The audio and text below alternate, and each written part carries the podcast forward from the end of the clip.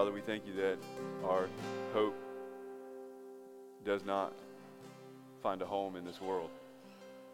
That there are so many temptations, so many areas, so many places that are fighting for our hope.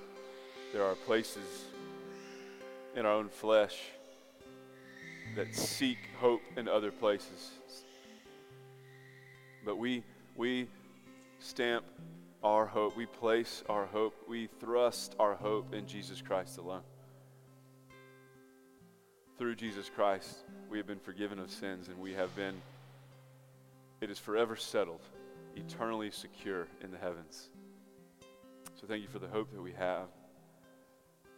And thank you that it's a living hope, it's active. Our hope would be dead, it would be useless, it would be meaningless if Jesus Christ had not raised up from the grave. So we thank you that right now at your right hand there is a victorious and risen Savior fighting on our behalf. What a comfort it is to have a captain who fights for his people, to have a shepherd who looks after the sheep. The hope we have, God, it is what binds us together. It is why we gather. Help us to never forsake gathering together to declare the resurrected Jesus Christ. And may it shape us as we go out each day faithfully with the gospel. Thank you for this time in singing. God, we're about to open your word. It is the gift that you've given us. But oh, how clear it is, even in my own experience, that unless you come and speak to us, unless you come and feed us, we will not be able to receive this word.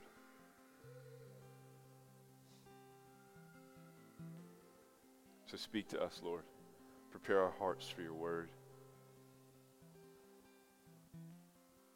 Help us be able to look at these words and that it not fall flat, but shape us into faithful and holy Christians in the world through your word today. We lean on you. We depend on you to work now. In Jesus' name, amen. You can be seated.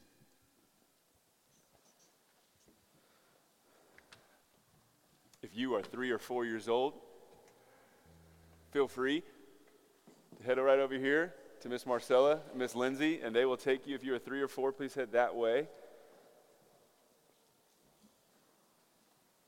And if you are not 3 or 4 years old, let's open the Word together. If you have a Bible, let's get to Ephesians, the book of Ephesians.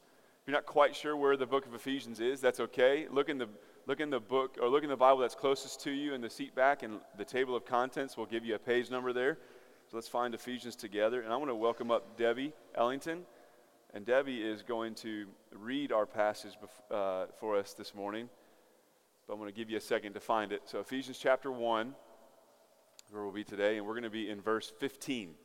So Ephesians 1, verse 15.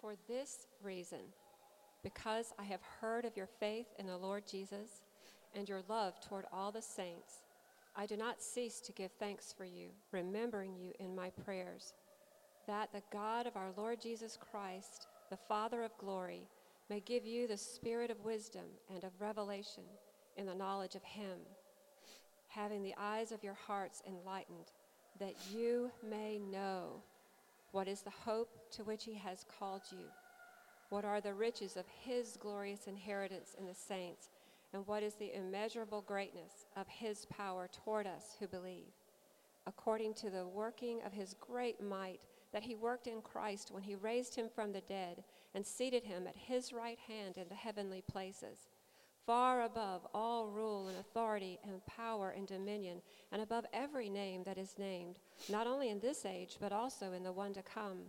And he put all things under his feet, and gave him as head over all things to the church, which is his body, the fullness of him who fills all in all. Amen. Thank you. Thanks.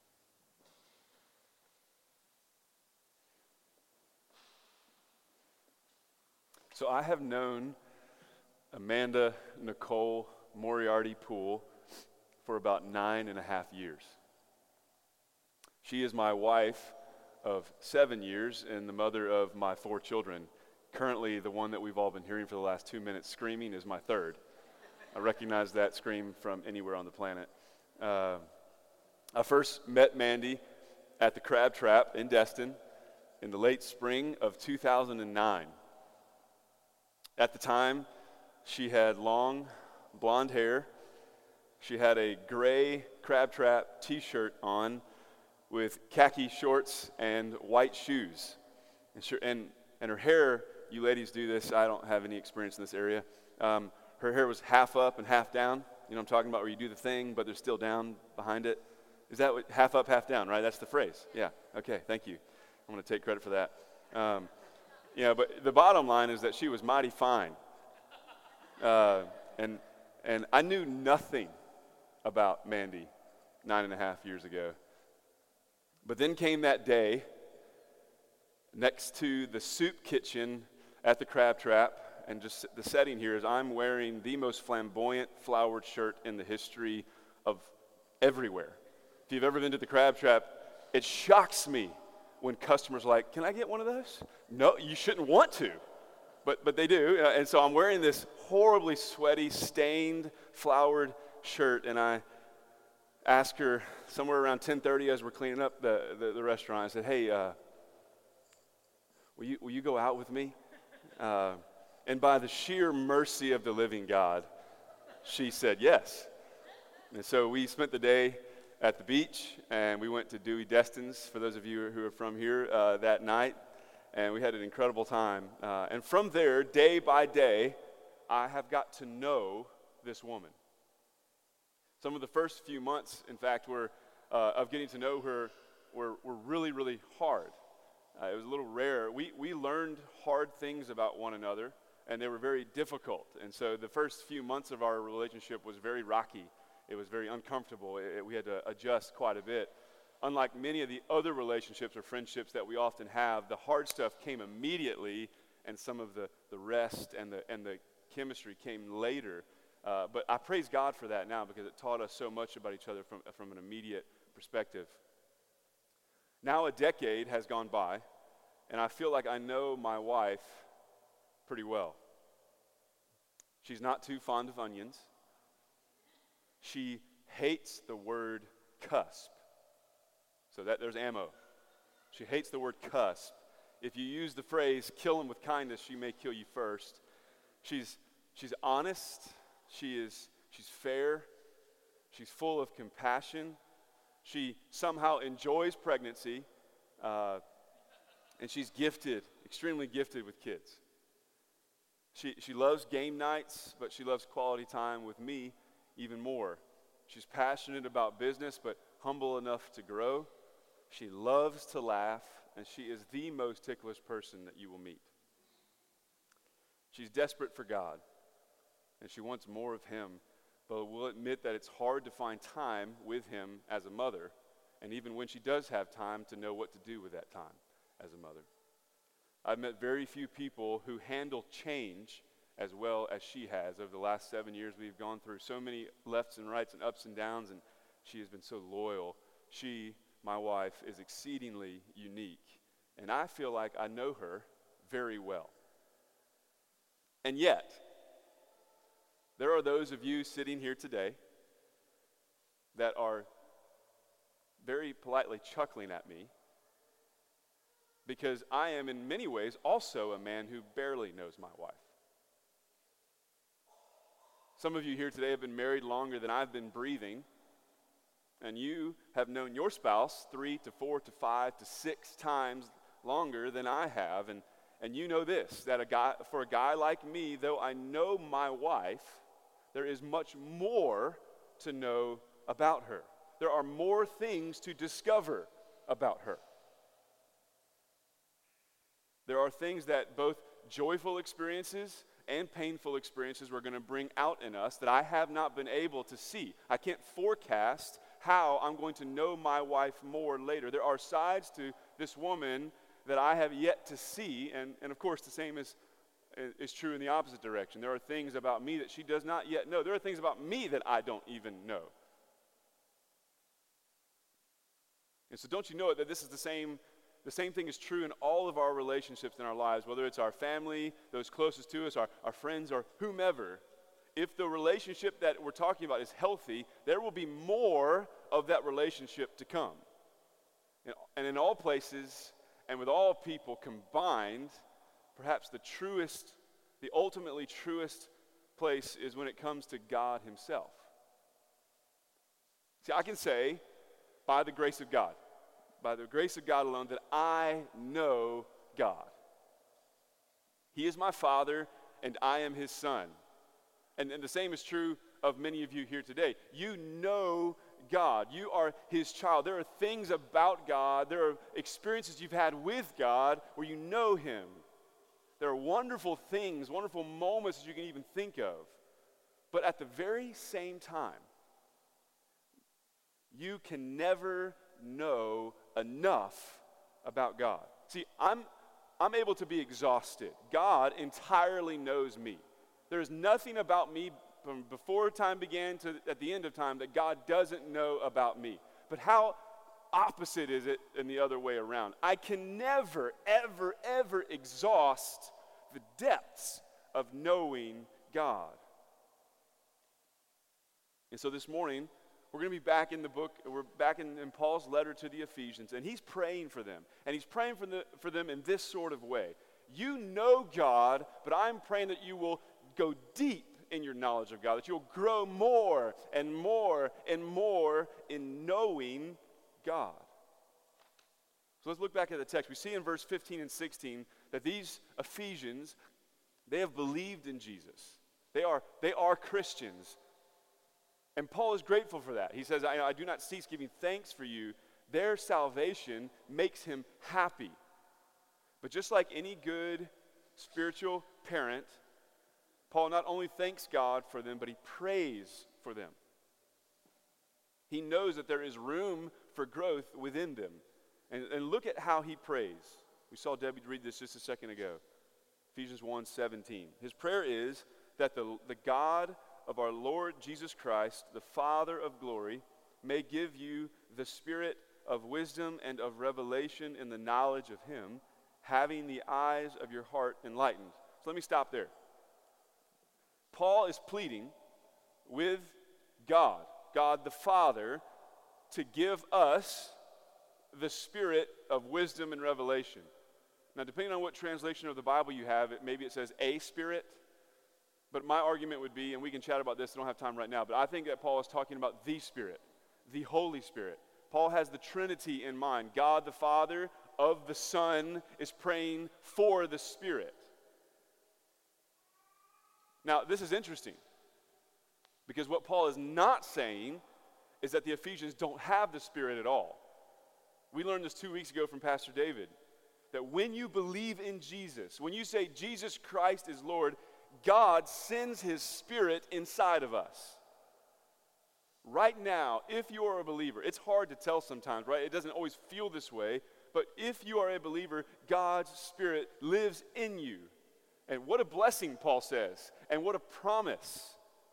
So if that's not what Paul's talking about, because he's already said that in Ephesians 1:13 and 14.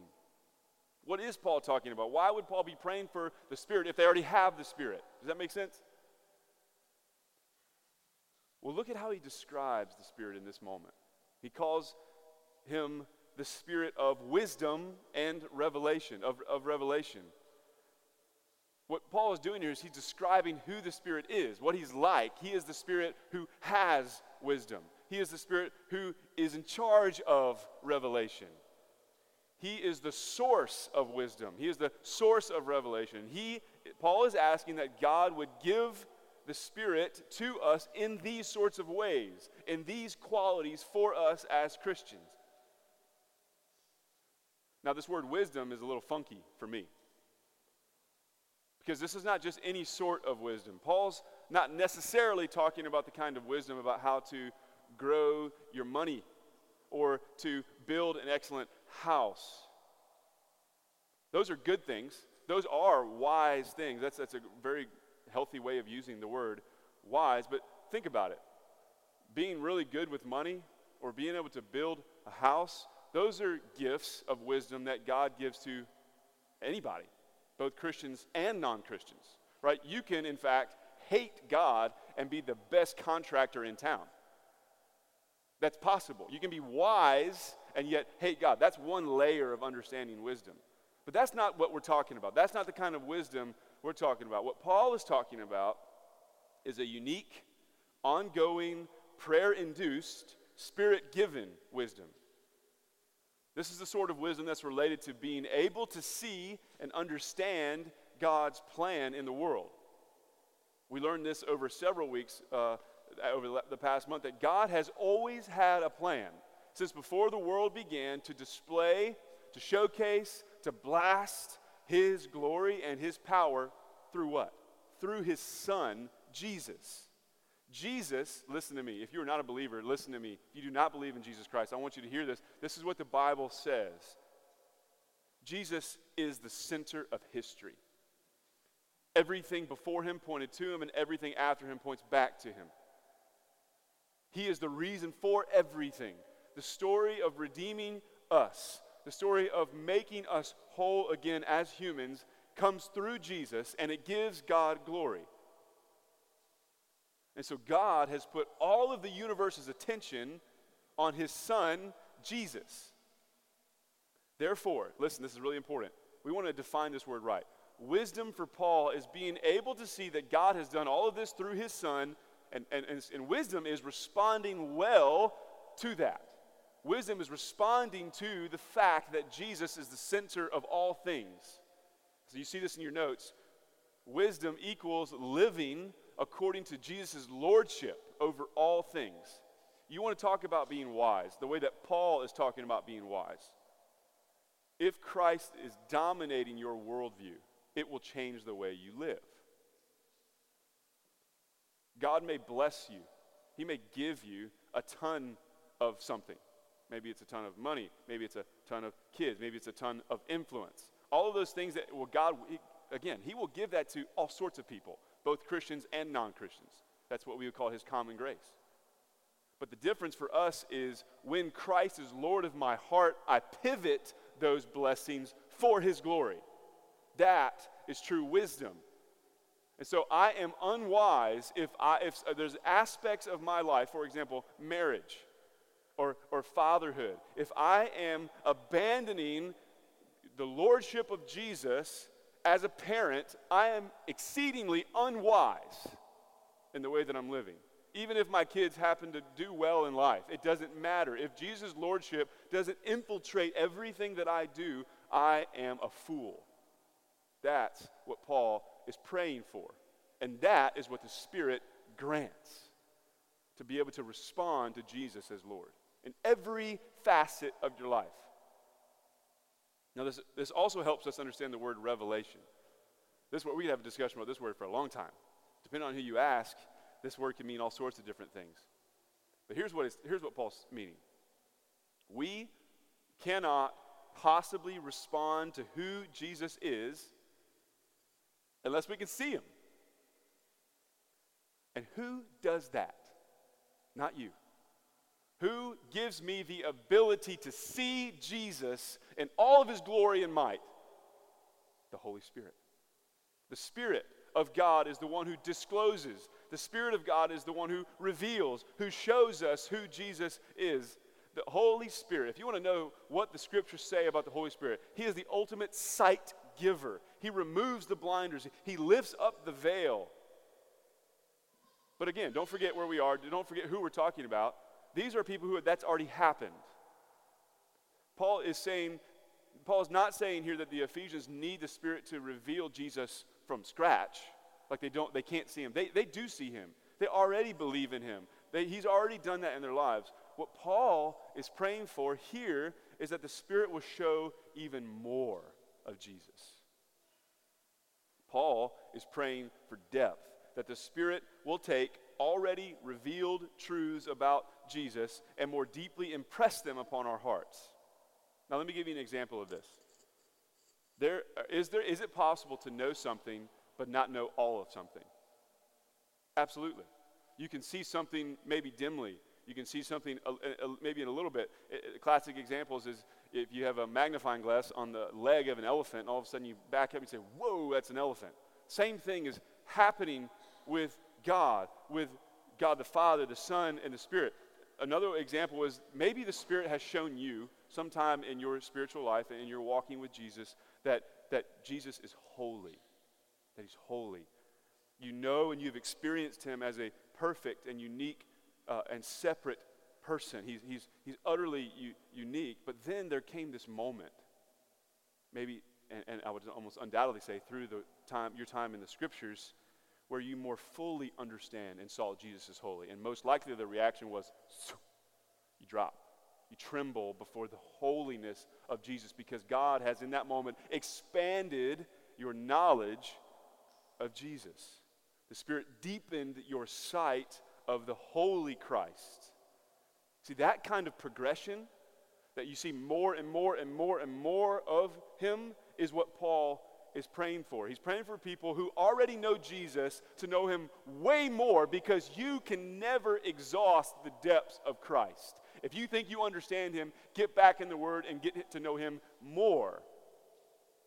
Paul is praying that the Spirit will enable us to excavate and dig out and mine for the wonders of God. And it is the Spirit who does this. It is the Spirit of wisdom and of revelation. So we see that wisdom is living according to Jesus' lordship over all things, and revelation is seeing more of Jesus. What Paul is praying for is that the Spirit would grant us more, bigger, greater, grander sight of Jesus. So let me apply this. This is why praying for the Spirit's help is crucial in our time in the Bible. The very center for us of God's ongoing speech. God is speaking right now, and he's speaking through this book. We will not hear him, we will not understand him, and we will not be able to respond to him unless we beg for the Spirit's help. See, verse 17 here in Ephesians 1 is actually a great verse to pray before you open your Bibles in the morning. God, I am begging you that you would give me your Spirit of wisdom and revelation in the knowledge of Christ. If we pray that as we walk into the Scriptures every morning, he will answer that prayer. He will grant us more understanding in who he is. We are people who have already seen who Jesus is, but we need help. We need to continue to pray that this light would grow even brighter. Okay? So wisdom and revelation and the knowledge of Jesus, having the eyes of your heart enlightened. Paul doesn't leave us there, though.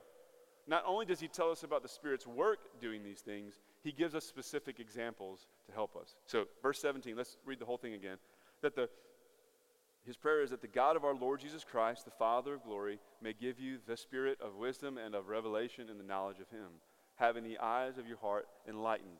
And here we go. That you may know, so remember, more of God, knowing more of Jesus, that you may know what is the hope to which he has called you, what are the riches of his glorious inheritance in the saints, and what is the immeasurable greatness of his power toward us who believe. Okay, so right there, Paul lines out three things for us. This is the content of Paul's prayer requests. You see three prayer requests. And I want to tackle each of them very briefly. Okay, so number one, we see that Paul wants them to more deeply know the hope of God's call on our lives. Paul's prayer for you and for me is that we would more deeply know the hope of God's call on our lives. Now, this is extremely relevant for today. Listen to this. This is going to be a little philosophical. Can you dig it for a second? Hope only matters if what you're hoping in matters. You with me? Hope only matters if what you're hoping in matters. If you hope in me, you will lose hope because I'm not worthy of your hope. Same thing in any relationship. If I place hope in another person, my hope will eventually fail because that person is not worthy of my hope. And we need to connect this to what we're doing in one county east of us. in Bay County and Southport as a body, as a church, as we serve these people, their hope has been smashed. But we are in a very dangerous position to where we cannot accidentally convince them that we are their hope. We are not worth their hope. We will fail them, probably soon. We will somehow mess it up. We cannot be the location of another person's hope. Where does hope belong? Where is long-lasting, eternal hope come from? Jesus Christ. He says the hope of God's call. It says the hope here to which he has called you. The simplest way to translate it is the hope of his calling. What is he talking about? What is this call of God? What is Paul speaking about?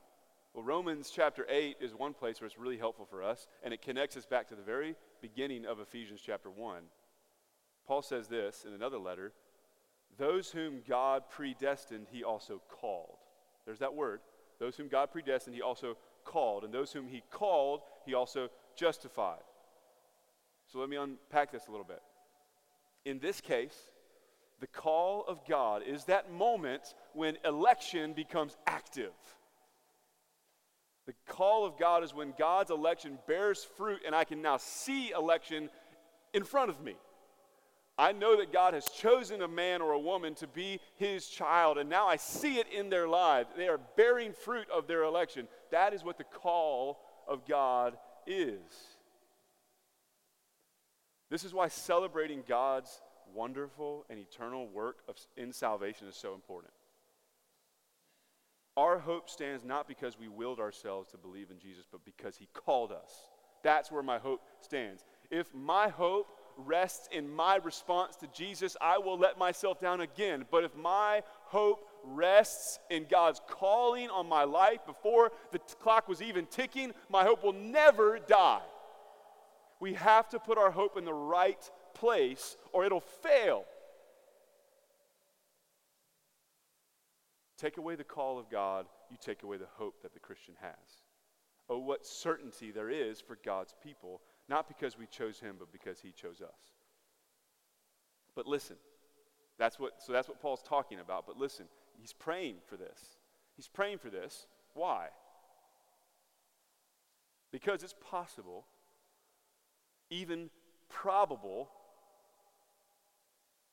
for a believer to be saved and yet be missing out on the hope of your call. You hear me? There is a way to believe in Jesus, apparently. There's a way to believe in Jesus and yet lose hope in God's promises in your life. Life will do this to you. Sin will do this to you. Circumstances and sin will fight for your hope. But Paul is begging that God the Spirit would lead us out of those traps.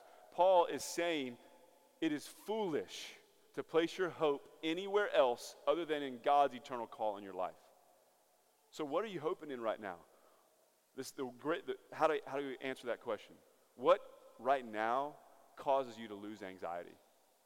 That's a test. That's a barometer of where your hope is. When you're thinking right now, okay, if this, and that happened, my anxiety would disappear. There's your hope. If my anxiety in my everyday life goes away because of God's call when he said, Josh, you're mine, if that's what takes my anxiety away, then I know that my hope is in him. That's the big difference. That's a practical way to think about hope. What crushes anxiety in your life? Is it God or is it something else that is filling that up? Whatever that other thing is, God help us, because that's idolatry. Okay? So first, to deeply know the hope of God's call. Now number two, to deeply know the wealth of God's glorious inheritance in the saints. I love this one because Paul is essentially saying we are God's people. Here, and Pastor David talked about this too 2 weeks ago, where inheritance can be thought of in two ways. God is my inheritance, I have an inheritance, but it's the other direction too. God inherits me. That means that he possesses me. He owns me. He bought me with a price. That is the gospel. that there is a debt hanging over my head, and I can do nothing about it. So what did God do? He sent his son to die for me, and Jesus snatched my debt from me. And because of that debt being gone, the beautiful, world-shaking, earth-shattering reality of the gospel is that I can be a child of the God who deserves to condemn me. That's the gospel of Jesus Christ. If he will be so kind to reveal my sin, I repent of that sin, I trust in Jesus' finished work on the cross of Jesus Christ and the resurrecting out of the grave, I am a child of God. He owns me. 1 Corinthians 6:19, John Calvin summarizes the entire Christian life with, Christ bought you. Christ bought you. Now give your life over to the one who bought you. So God has done this wonderful work in us, and Paul is saying, bask in that. Enjoy that. And notice how he describes it. Riches. Wealth. God is abundant in his possession of us. God is abundant in his keeping of us. Look how King David describes it in Psalm 36. I love this. How precious is your steadfast love, O Lord. The children of mankind take refuge in the shadow of your wings. They feast on the abundance of your house, and you give them drink from the rivers of your delight. All of these explosive, overflowing sorts of words. The riches of God are for his people so that we might delight in being his child. That is what Paul is begging God to do for us. Does that make sense? We can go throughout this life and totally miss the pouring out lavish love of God for us. And Paul is begging God to not let that happen to the Ephesians and not let that happen to us. We should be drinking up. We should be filling up with the wonders of God. So therefore, it is possible, even probable, to lose sight of God's possession of us, his inheritance of us.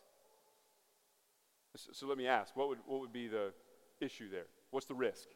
What's the risk if I forget that I belong to God? What's the risk if you forget on a daily basis that you belong to him, that you are his child? Well, it's very simple. We will go searching for other places to belong. We'll go find other people to be loved by. When the riches of God's love poured out for us are not enough, we end up looking in other places to be loved. When we forget that God has made us his legacy, we will go searching to make a legacy of our own. That is dangerous, and Paul is calling it foolish. Because remember, the spirit of wisdom and of revelation. When I truly see what God has done for me to claim me as his own, and if I see it and I respond to it, I am wise. If I see it and disregard it, I am a fool. That is what Paul is praying for, that wisdom to adequately respond to the truth that I am God's son or daughter. Okay, so number 2, to deeply know the wealth, and now number 3, to deeply know the unrivaled power of God for us. To deeply know the unrivaled power of God for us. Read with me verse 19. That we may know what is the immeasurable greatness of his power toward us who believe, according to the working of his great might that he worked in Christ. Just really briefly here, Paul uses just about every Greek word that you could possibly think of for power. You see that? Immeasurable greatness, power, working, great, might, worked. He's doing all these words that talk about, it's basically they're all synonyms around each other. Paul is trying to make it as wide and as massive as possible that God's power is toward us. He's reminding believers not just to know that God is powerful, but that his power was and always is directed to us. Verse 20 tells us how. God worked his power in Christ. See, the power of God for believers begins and ends with Jesus. God directed all of his power into the person and work of Jesus. And because you and me are united to Jesus by faith, we benefit from that power. We see this in verse 20. He worked in Christ when And now look at what Paul does. He lays a laundry list of God's power through Christ. When he raised him from the dead and seated him at the right hand in the heavenly places, far above all rule and authority and power and dominion, and above every name that is named, not only in this age, but also in the one to come. And he put all things under his feet and gave him as head over all things to the church, which is his body, the fullness of him who fills all in all. See, this is incredible. God's power, Paul is finding areas, he's finding examples of where God's power has been expressed. We see it, the resurrection, see that in verse 20? We see it in Christ's exaltation or his ascension into heaven. And then number 3, we see it as Christ's headship or rule over the church. And each one of these does something to me. It does something for me. So let me ask this. First one is Christ's resurrection. Why does Christ being alive, why does Christ being raised from the dead even matter? Well, the Bible tells us it has the power to change us. It has the power to change us. Romans 6:4. Just as Christ was raised from the dead by the glory of the Father, we too might walk in newness of life. So the resurrection of Jesus is God's proof of his power over sin and death. Through Jesus' eternal life, I now have a new life. I have resurrection power. The old ways are dead. I am a new creation. Because of God's power in the resurrection, I can kill sin and walk in holiness. God's power went out through the resurrection for us to receive it through a power-filled, spirit-filled, sin-killing, holiness-loving life. Okay, so that's number 1, the resurrection. Number 2 is Christ's exaltation or his ascension. Here we see Christ has the power to keep us. So number 1, Christ has the power to change us. Here we see that Christ has the power to keep us. The Bible speaks very clearly about this. Back to Romans chapter 8. Christ Jesus right now is at the right hand of God, and he is interceding for us. This is one of the most overlooked doctrines in the Bible, that right now Christ is at the right hand and he's interceding for us. Okay, Hebrews 9:24 kind of explains this a little bit more. Hebrews 9 says, Christ has entered not into the holy places made with hands, but Christ has entered into heaven itself, now to appear in the presence of God for our behalf. When Christ ascended into heaven, it's not like his job was over, so he's like, okay, I'm raised from the dead, I'm done. God is right now doing something for you. He's praying for you. Jesus is praying for his bride. As our high priest, as our mediator, as the one who is the go-between with God and us, Jesus is securing and he is maintaining constantly our status before God. Nothing will convince God to let go of us as his children. And notice how Paul describes this.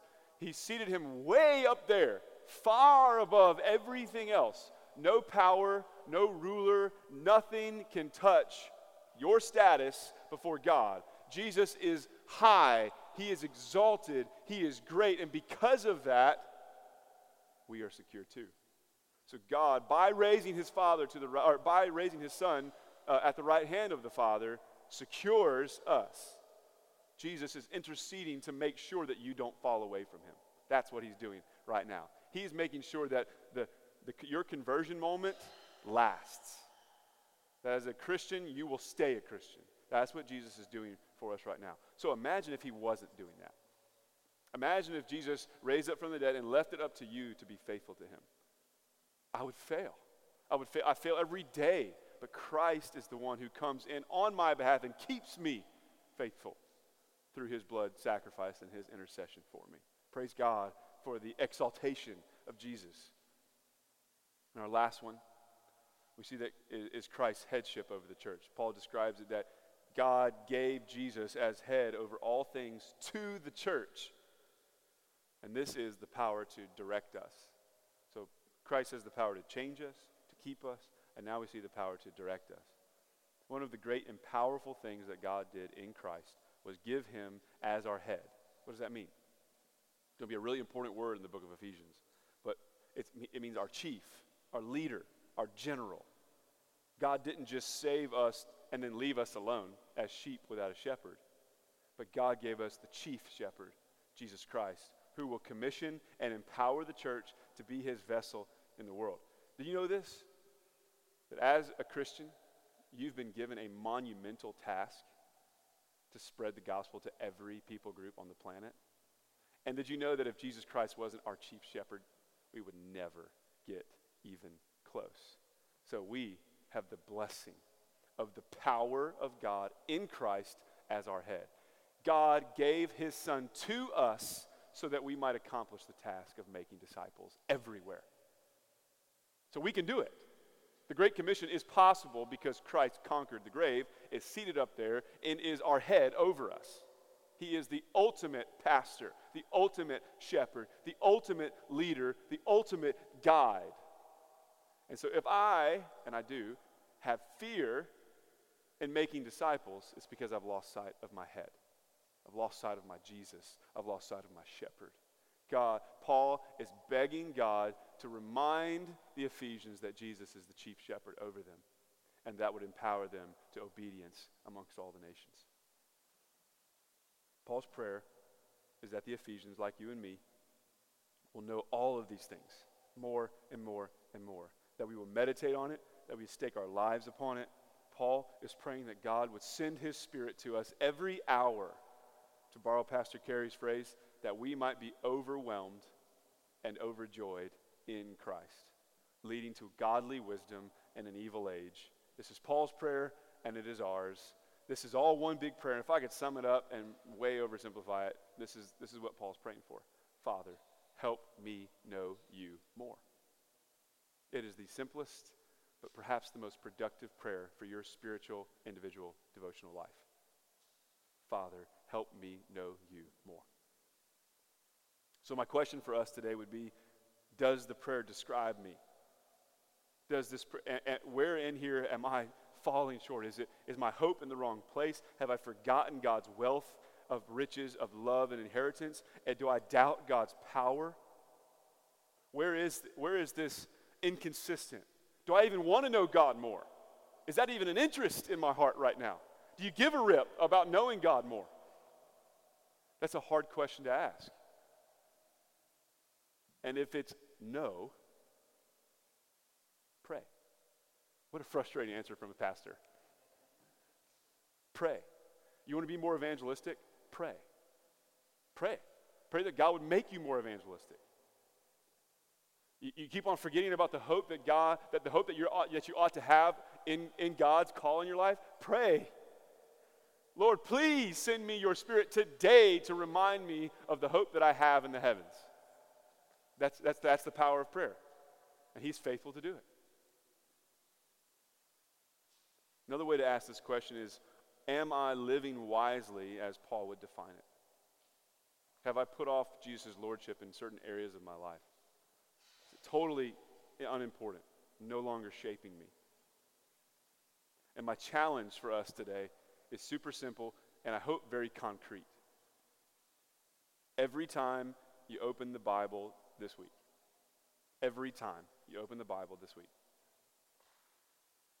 spend time, minutes, reading this scripture, praying it over your time in the Word, that the Spirit would come and help you understand Jesus. Ask the Spirit to teach you more about God in the text that you might be reading that day. Ask him for help. He is faithful. And I wonder if many times our confusion in the Word simply comes from not asking the author of the Word to show us the truth.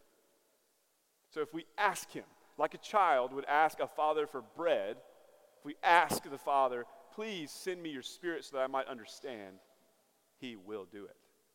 Praise God. Our prayer this week is, Father, help me know you more. Let's pray.